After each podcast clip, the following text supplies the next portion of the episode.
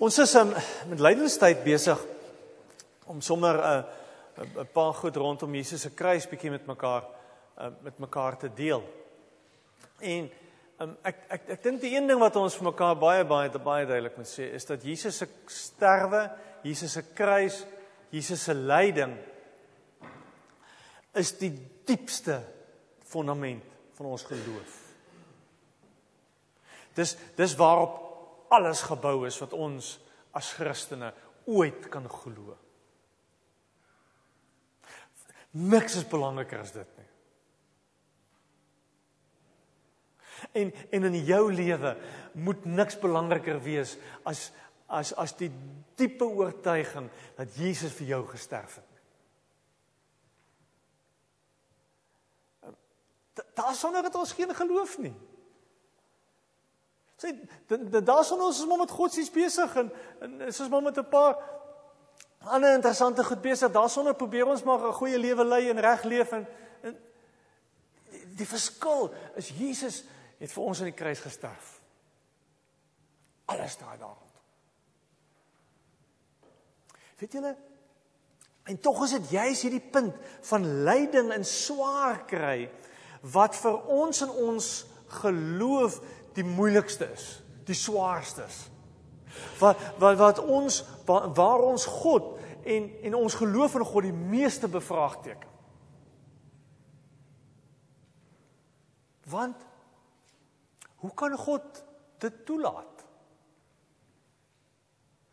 Waar is God? Hoekom help hy nie? sien hy nie raak wat besig is om te gebeur nie? Weet ek hierdie week bietjie met hierdie goed werk. Weet jy wat het my tussen my oë getref? Ons bevraagteken God as dit sleg gaan. Ek het nog niemand gehoor wat gesê het, "Maar Here, hoekom gaan dit so goed nie?" Dan bevraagteken ons nie God nie. Dan het ons die geloofsworstelinge nie. Hoekom nie? Ek dink dat ons diep in ons geloof die oortuiging het dat God se werk eintlik is om te sorg dat dit met ons goed gaan. Dis wat ons dink. Ons ons dink diep in ons geloof, diep in ons harte dat dat God ons gebede moet verhoor, dat God moet gee wat ons vra en dat God moet keer dat daar swaarheid op ons pad kom. En jy weet dis so 'n halwe sentimeter weg van voorspoed teologie, né? Jy weet dit.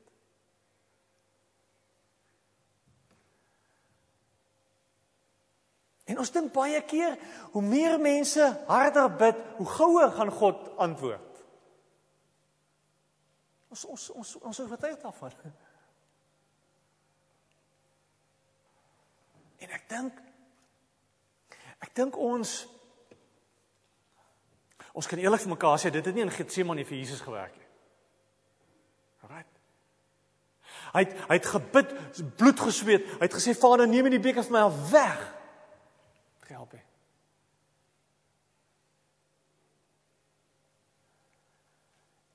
Ek weet van baie mense wat hier sit volgend. Baie mense in my lewe, jou lewe, wat baie hard vir God gebid het vir goed. En dit gekry het nie. Het ons verkeerd gebid?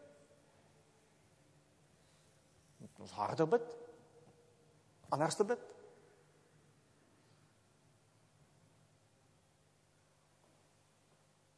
Want die vraag wat ons baie keer met met met mee rondloop is is hoe kan 'n God ons ons almal sê ons het 'n God wat vir ons lief is. Hoe hoe kan 'n God wat vir ons lief is dan swaar en moeilike goed op ons pad toelaat?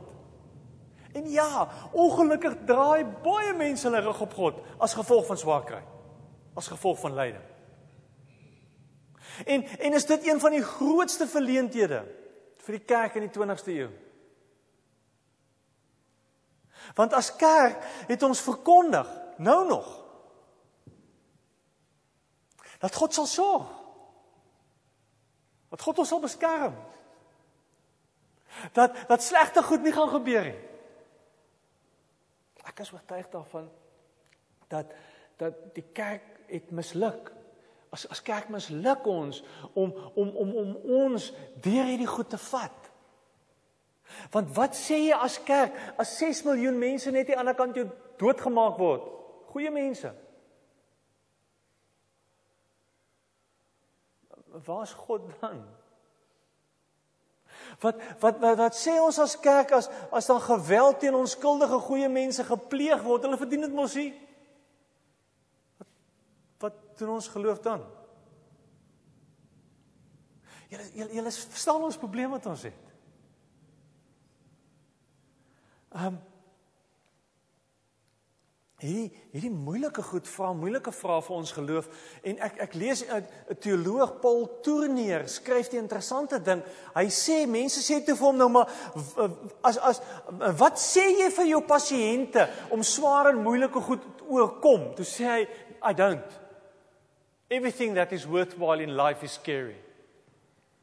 Choosing a school, choosing a career, getting married, having kids, all the things is scary.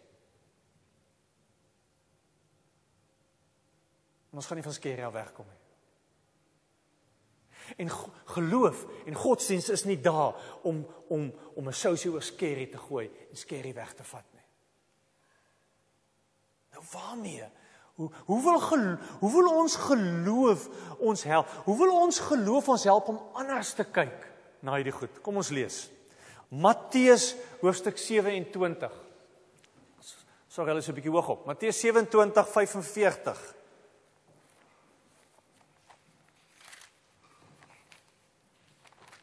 Want as ons sê as ons sê Jesus se kruis staan in die kern van alles, dan moet ons sy kruis hier kom neersit en sê maar wat wat wil sy kruis vir ons hier ook kom sê? Matteus 27 45. Opskrif hier by my staan um Jesus sterwe.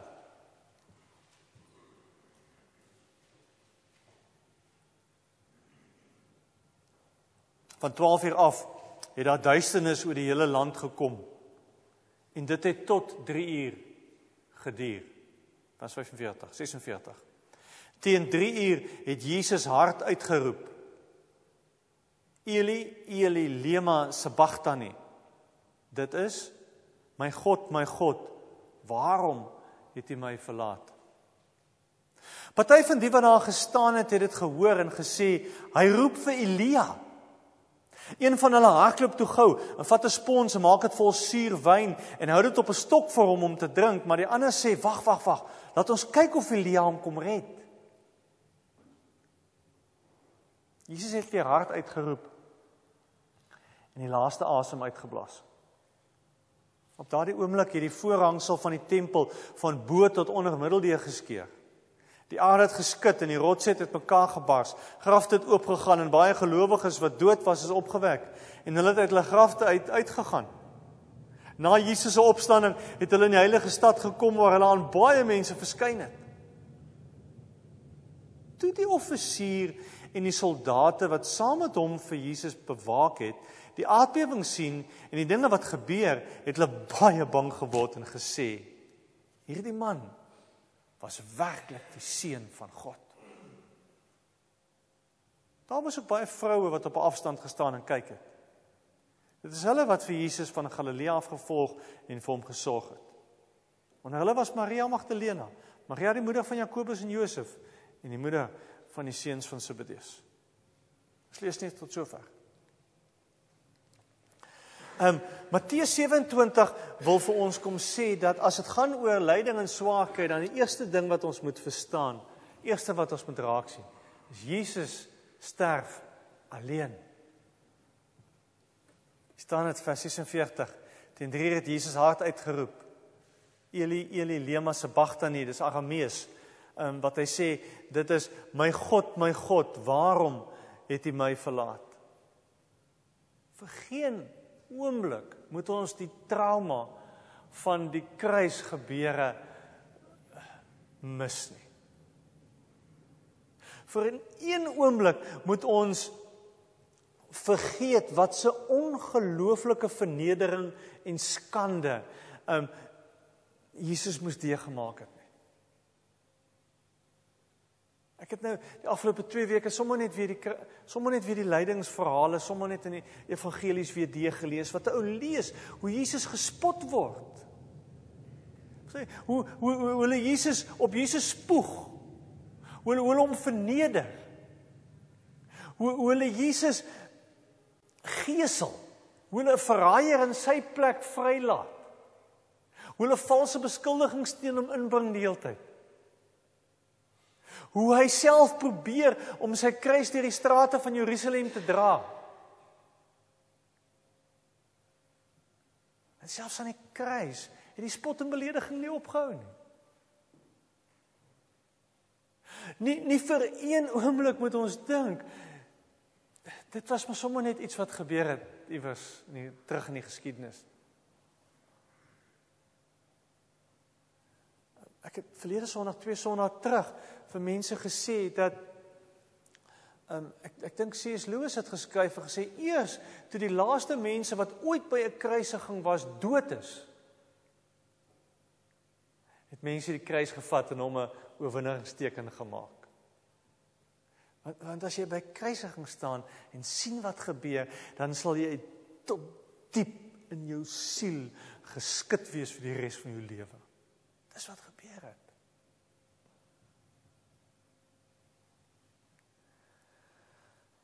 Maar anders as die ander verhale in die evangelie vind geen wonderwerk plaas nie. Is daar geen goddelike ingryping nie. God doen niks.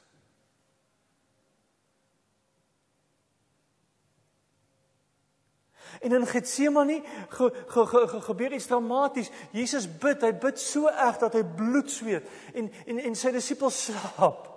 En Jesus worstel met God. Hy hy bid as sy Vader, as dit U wil is, neem hierdie beker weg van my af. Ek sien nie kans hiervoor nie. En God antwoord net. Bly stil.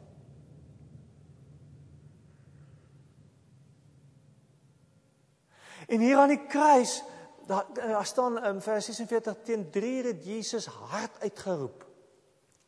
Die oorspronklike vertaling sê hy het, hy het uit sy binneste uit geskree. Dit was hierdie hierdie hierdie hierdie uit sy siel uit het hy geskree. Dit was nie die sagte whimpering van "Ag ah, Here, het my verlaat nie."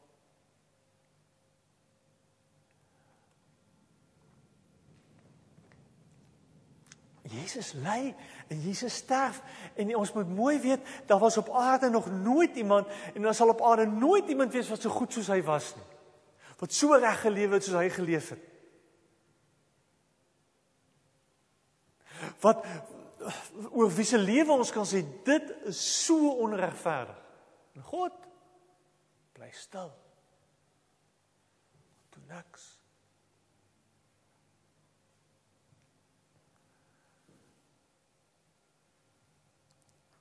Vers 46 teen 3 het Jesus hardheid geroep: Eli Eli lema sabachthani. Dit is my God, my God, waarom het U my verlaat? Jesus het geweet sonder God het hy niks. Sonder God het ons niks. Vers 45 begin die verhaal. Hy sê van 12 uur af het daar duisternis oor die hele land gekom. Duisternis in daai tyd was vir mense die bewys van God is nie daar nie. Maar God is afwesig. Ek is alleen. Ek's op my eie. Duisternis was nog altyd die metafoor vir vir verlore wees, vir alleen wees, dwars deur die Bybel. So op 'n manier is dit wat in Jesus se siel ook gebeur. Hy's hy's hy heeltemal alleen. Dalk is dit hoekom hy skree. My God, my God, waarom het U my verlaat?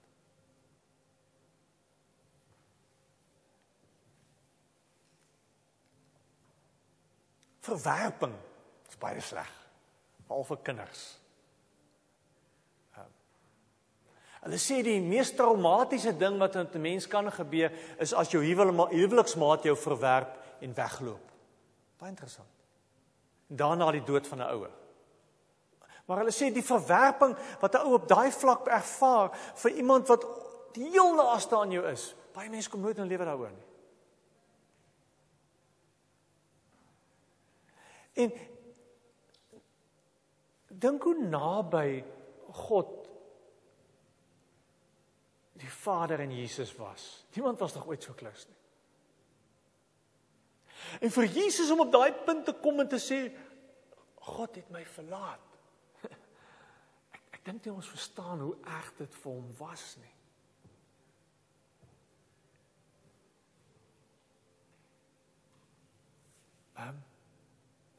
Dink nie ons verstaan hoe erg dit vir Jesus was om alleen te sterf nie.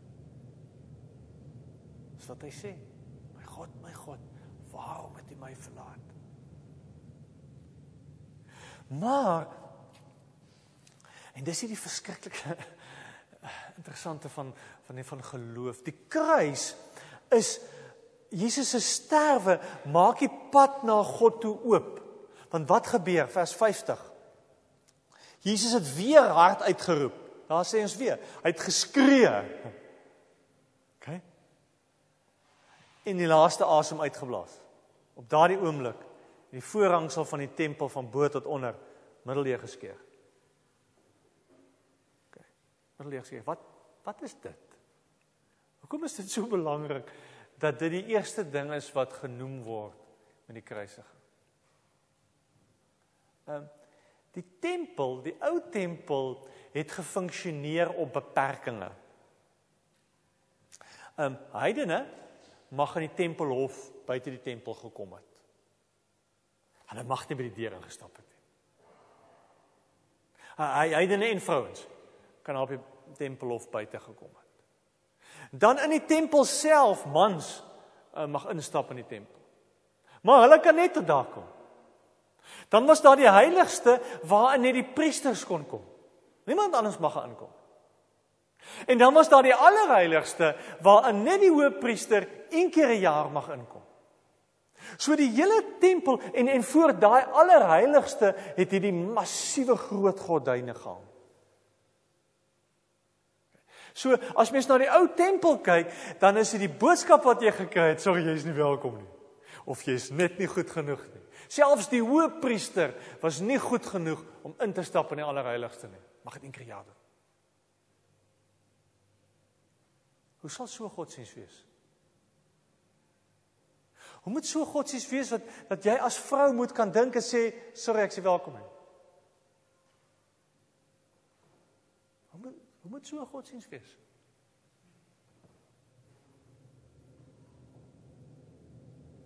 Dit is amper asof die hele tempel kultus het gesê, weet jy wat? Maak nie saak hoeveel offers jy bring nie. Jy sal kan ingaan nie. Maak nie saak hoe goed jy leef nie.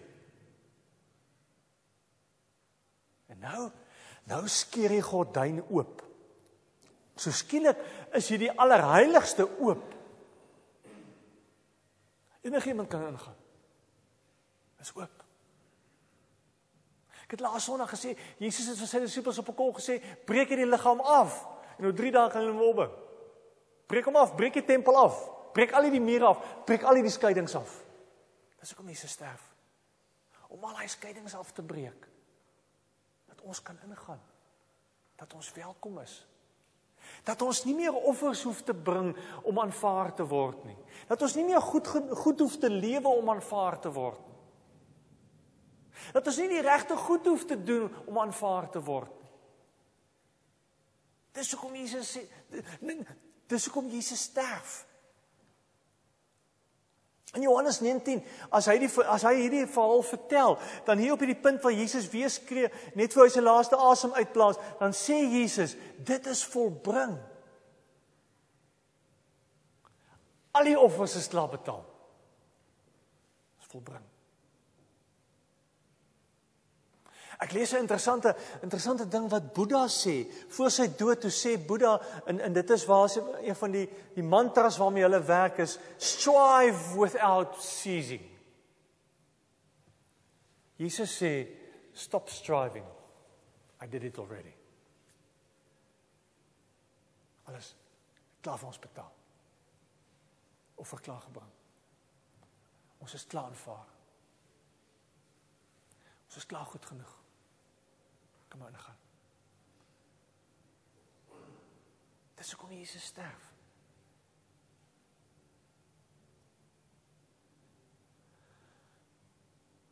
En en weet julle, dis vir ons 'n baie moeilike ding om te verstaan. Want want iewers op 'n kol wil ons nog steeds sê, maar wag wag wag wag. Wag Here, ehm um, wat van my sonde?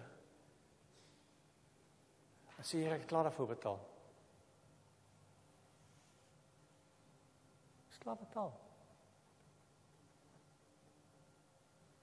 Ja, ja, maar Here, wat van wat van goed in my lewe wat nie reg is nie? Klaar daarvoor gesterf. Ek gaan nie nog eendag vorentoe weer daarvoor klaar betaal. Here, wat van al die goed waarmee ek waarmee waarmee ek worstel wat my lewe nie uitgesorteer is nie, is klaar betaal. Dis wat sy kruis doen. En dis vir ons 'n baie moeilike ding want ons werk met verdienste. God gaan nie jou gebed verantwoord as jy op 'n sekere formule bid nie. Hy gaan nie.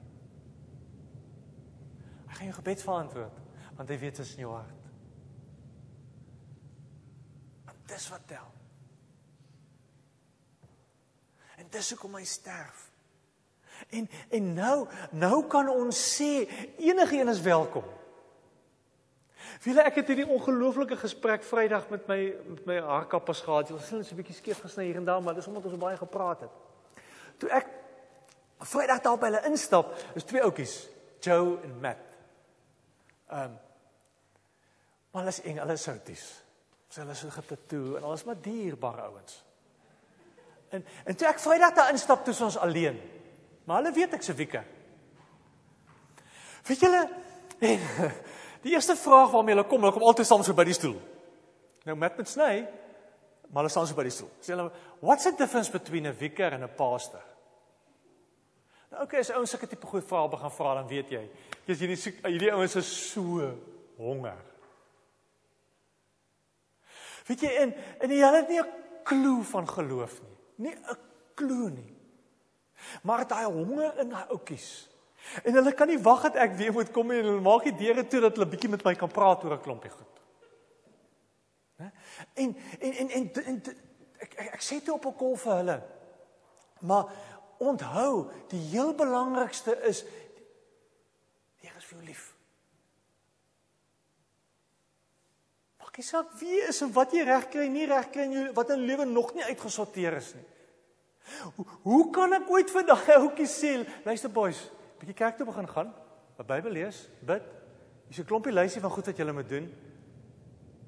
Net dalk dan sal jy goed genoeg wees vir die Here. Ek dink dan vergeet ons, dan mis ons die evangelie. Almal is nou welkom. Kyk kyk wat interessant wat gebeur hier vers 54. Toe die offisier en die soldate wat saam met hom vir Jesus bewaak het, die aardbewing sien, die dinge wat gebeur sien, het hulle baie bang geword en gesê: Hierdie man was werklik die seun van God. Hierdie ouens staan hier by die kruis en hulle sien wat hier in die kruis gebeur. Hulle hulle sien hoe gaan Jesus dood. Hulle sien hoe worstel, hulle sien hoe skree Jesus. Hulle sien Jesus se pyn. Hulle hulle sien, hulle staan kyk vir hierdie goed. Dan sê hulle, "Wow. Hierdie is die seun van God." Hulle sien nie enige geloofsgenesing nie. Hulle sien nie hoe beantwoord God sy gebede nie. Hulle sien nie God se dramatiese ingrype nie. Hulle sien hoe gaan Jesus dood.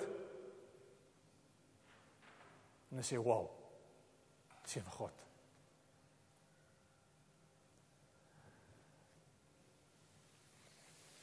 Ehm um, Hierdie ou staan hier en hulle besef redding is genade. Ek kon dit sien. Wow.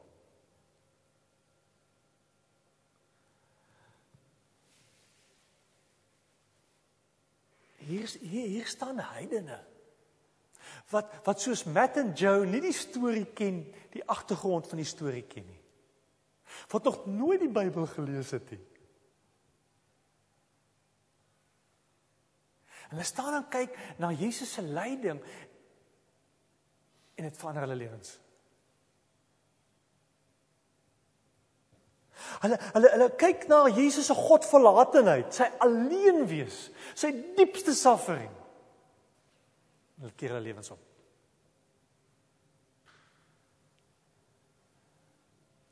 Hulle sien wonderwerke of geloofgenesings nie. Hulle hoor nie diep teologiese argumente om hulle te oortuig van goed nie. Hulle sien swaar kry. En hulle snap dit.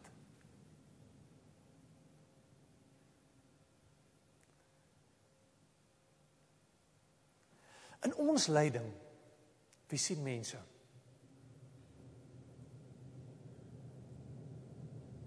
As dit met ons swaar gaan, wie sien mense raak? Raak ander oortuig van ons geloof oor die manier wat ons ly?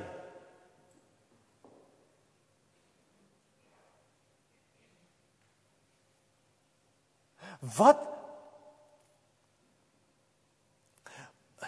Wat sien mense in ons lewens raak as ons gebede nie beantwoord word nie? As ons nie kry wat ons vra nie. As goed nie vir ons uitwerk nie. Wat sien mense raak? Gaan dit ander oortuig van geloof in Jesus Christus?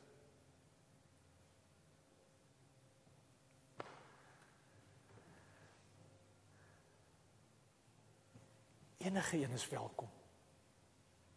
Dis nie jou goedheid wat maak dat God vir jou sterf nie. Dis nie jou goedheid wat maak dat hy jou gebede beantwoord nie. Dis nie jou goedheid wat maak dat jy goed kry nie. Jesus, Jesus was die beste mens wat ooit geleef het. En hy ly en hy sterf onverdiend. Omdat hy vir ons lief is.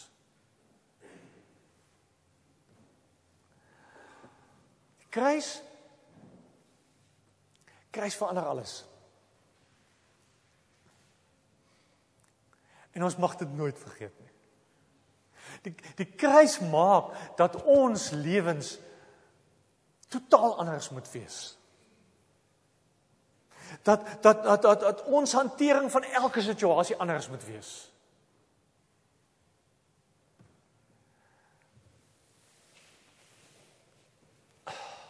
En as ek as ek reg verstaan wat hier gebeur het, dan dan ontdek ons nie diep diep diep fellowship met die Here deur ons gehoorsaamheid en ons toewyding en ons godsdienstige handelinge nie. Ons ontdek dit in suffering, in lyding, in swaar kry. Dis daar wat jou oë oopgaan en Jesus raak sien. En nooit, nooit moet ons net Nee, anderstel. Nooit moet ons dink dis onregverdig of hoekom gebeur hierdie goed? Dis die pad wat Jesus gestap het. En en toe ouens sien hoe stap hy die pad toe raak hulle oortuig daarvan dis die seun van God, die. Ehm um, Die vreemdheid daarvan is dat dit vir ons nie sin maak nie. Want ons koppe werk nie so nie. Ons koppe werk leef reg, doen goed genoeg, die Here antwoord jou gebede, gee wat jy vra. Dis hoe ons koppe werk. Want dis hoe die wêreld werk. Hard werk, kom jy bo uit, kry jy groter salaris, beloon ons jou. Geloof werk nie so nie. Deurdat Jesus self God verlate is, deurdat Jesus self bid en by God smeek en nie antwoorde kry nie. Deurdat Jesus deur die diepste diepste diepste lyding gaan, suffering deur gaan, swaar kry, onregverdig. Verstaan hy? Elke keer as ons daar is. En is dit ons troos dat daai lyding en swaar kry ons oë gaan oopmaak vir die Here presies weet wat dit is. So moenie moenie dink is onregverdig nie. Moenie dink die Here nel jou nie. Moenie dink die Here het jou vergeet nie. Hy's daar, saam met jou daar. Moenie dink omdat jy goed is en reg leef, gaan jy nie swaar kry nie. En jy moet net beter lewe en dan gaan goed beter vir jou uitwerk. Dit werk nie so nie. Die Here soek jou lewe. Die Here soek jou hart. En soms is dit jy's in daai suffering wat hy dit vir jou deurbreek en vir jou sê, "Hier's ek. Ek sien hier hier hier by jou. Maak oop jou oë, sien my raak." Hy staan by die kruis en hulle sien Jesus is dood gaan en hulle sê, "Hierdie is die seun van God." Dis my gebed vir jou hierdie week. Dat jy soos jy die kruisverhale hierdie week met jou kinders gaan lees, vir jouself met jou man en vrou gaan lees, dat jy dit weer gaan raak sien. Hoe Jesus met sy lyding in sy lyding vir ons daar is. Seun van God is. Hoe jy dan kan vashou in jou swaarkry. Seun van God. Kom ons bid. Here Dankie dat U vir ons aan die kruis sterf. Dankie Here dat U self weet wat dit is om God verlate te te wees. Here, dankie dat ons sien hoe U gebede nie beantwoord word nie. Hoe U goedheid nie help nie. Maar hoe U sterf hoe hy al ons skuld op uitneem. Dankie dat u bereid was om hierdie pad te stap vir ons. Dankie Here dat dat al ons skuld klaar betaal is. Al ons sondes vergewe is. Dat ons mag inkom na u toe. Dat die pad oop is. Dankie daarvoor. Dankie vir Golgotha.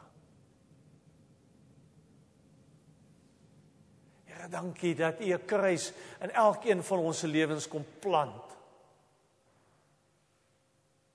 Dankie vir die swaar kry en vir die harde goed in ons lewens. Dat ons daarin vir U mag vasgryp, Here. Want U weet hoe dit is. U verstaan. Waarlik, U is die seun van God.